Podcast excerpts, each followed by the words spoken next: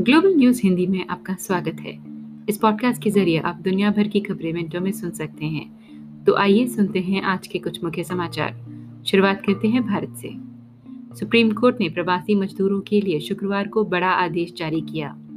Supreme court ने सभी राज्यों और केंद्र शासित प्रदेशों से कहा है कि उन्हें one nation, one ration card scheme ज़रूर लागू करनी चाहिए। अदालत ने कहा है कि ऐसा करने पर मजदूरों को अपने राज्यों के अलावा पूरे देश में कहीं भी राशन मिल सकेगा। वहाँ भी जहाँ वे काम करने जाते हैं।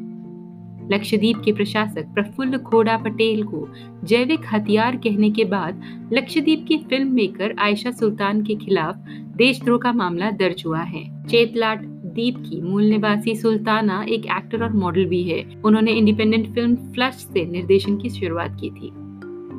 ब्रिटेन में ग्रुप ऑफ़ सेवन यानी जी सेवन की मीटिंग शुक्रवार को शुरू हो गई। इस वक्त दुनिया महामारी से जूझ रही है और माना जा रहा है कि दुनिया की सात बड़ी आर्थिक शक्तियाँ कोविड 19 और इससे पैदा हुई तमाम मुश्किलों से बचने का रास्ता निकालने पर फोकस करेंगी। ब्रिटिश प्रधानमंत्री बोरिस जॉनसन ने नरेंद्र मोदी को भी इसमें शामिल होने का न्योता दिया है।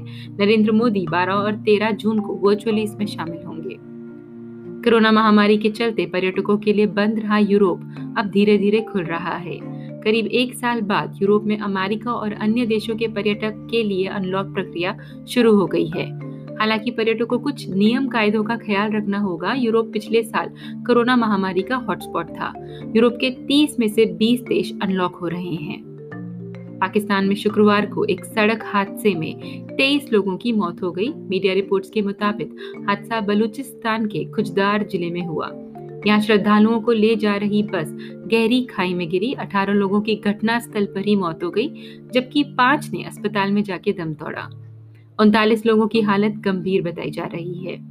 पुलिस के मुताबिक बस ड्राइवर ने संकरे रस्ते पर तेज़ी से बस टर्न करने की कोशिश की। इसी दौरान वे स्टेयरिंग से कंट्रोल खो बैठा और बस खाई में जा गिरी।